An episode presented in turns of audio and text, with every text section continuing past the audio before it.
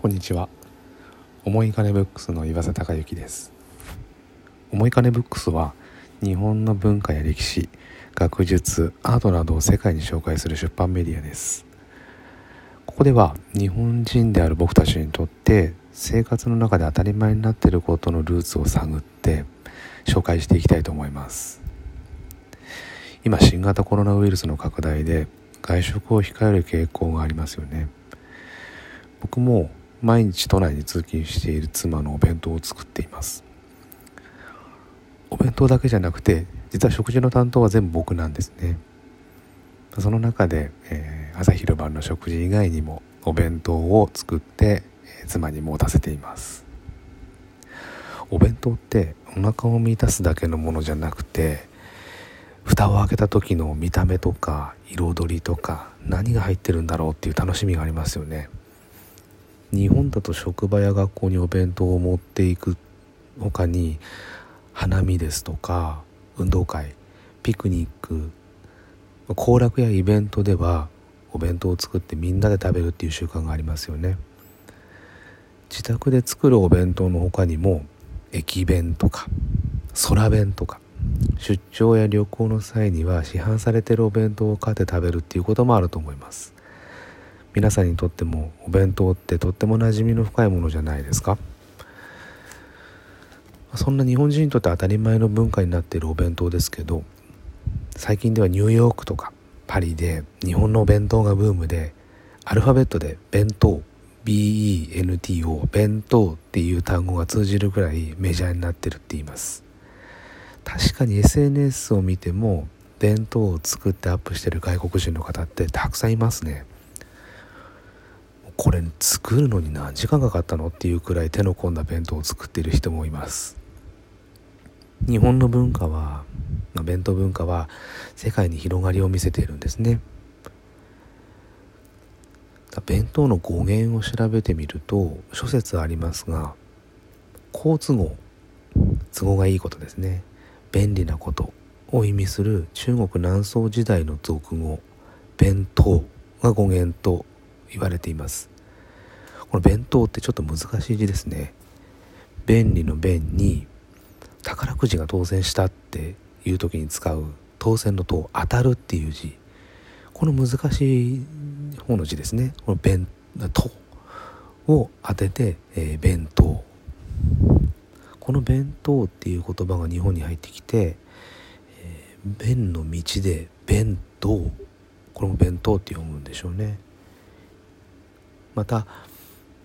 備えて用に当てるっていう意味、まあ、備えるっていう字も難しいんですけどその字を当てて弁当そして弁当箱の意味で使われたっていうふうにも言われています。じゃあ日本人が実際いつ頃から弁当を食べていたのかっていうと、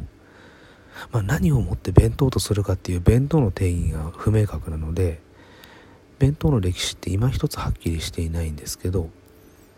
弥生時代から蒸した米を乾燥させた干し飯干しですね。が携帯食として利用されていて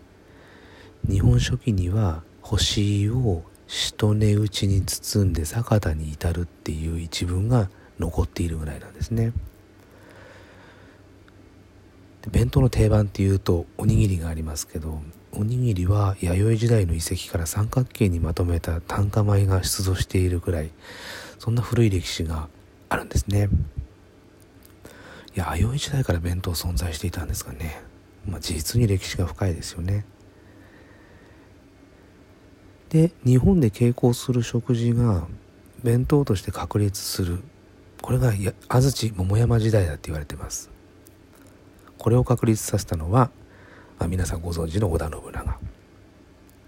信長が安土城で大勢の軍勢に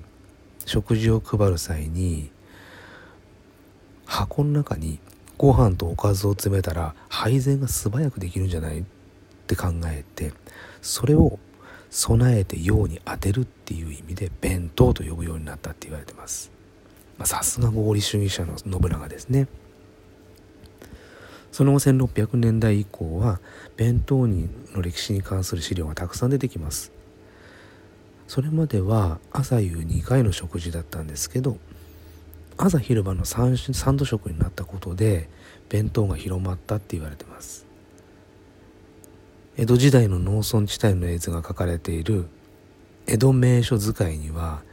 田んぼの中で農民の皆さんがお昼ご飯を食べている風景が描かれています。その中で弁当を食べているのが残ってるんですね。またイエズス会の宣教師によって編纂された日本語の辞書で日報辞書っていうのがあります。これには弁当弁タウ、まあ、弁に当たるで弁当。で備えて当てるで弁当。には充足豊富っていう意味と文具箱に似た一種の箱であって引き出しがついておりこれに食物を入れて携行するものっていう意味が記されているですね。歌舞伎の合間に幕間に食べる幕の内弁当。京都岩清水八幡宮の車窓である松花堂少城にちなんだ松花堂弁当。まあ今ではまあ有名な弁当ですけどこれが生まれたのもこの時代って言われてます。太古の時代から江戸明治そして現代に至るまで長い歴史を持っているお弁当。今から500年前の安土桃山時代に織田信長によって弁当っていう言葉が広められて今やコンビニやスーパーのお惣菜コーナーでも定番になっている弁当ですけど本当に深い歴史があるんですね。今日は、弥生時代にも思いを馳せながら、僕も弁当を作りたいと思います。ではまた現代文化のルーツを探る旅でお会いしましょう。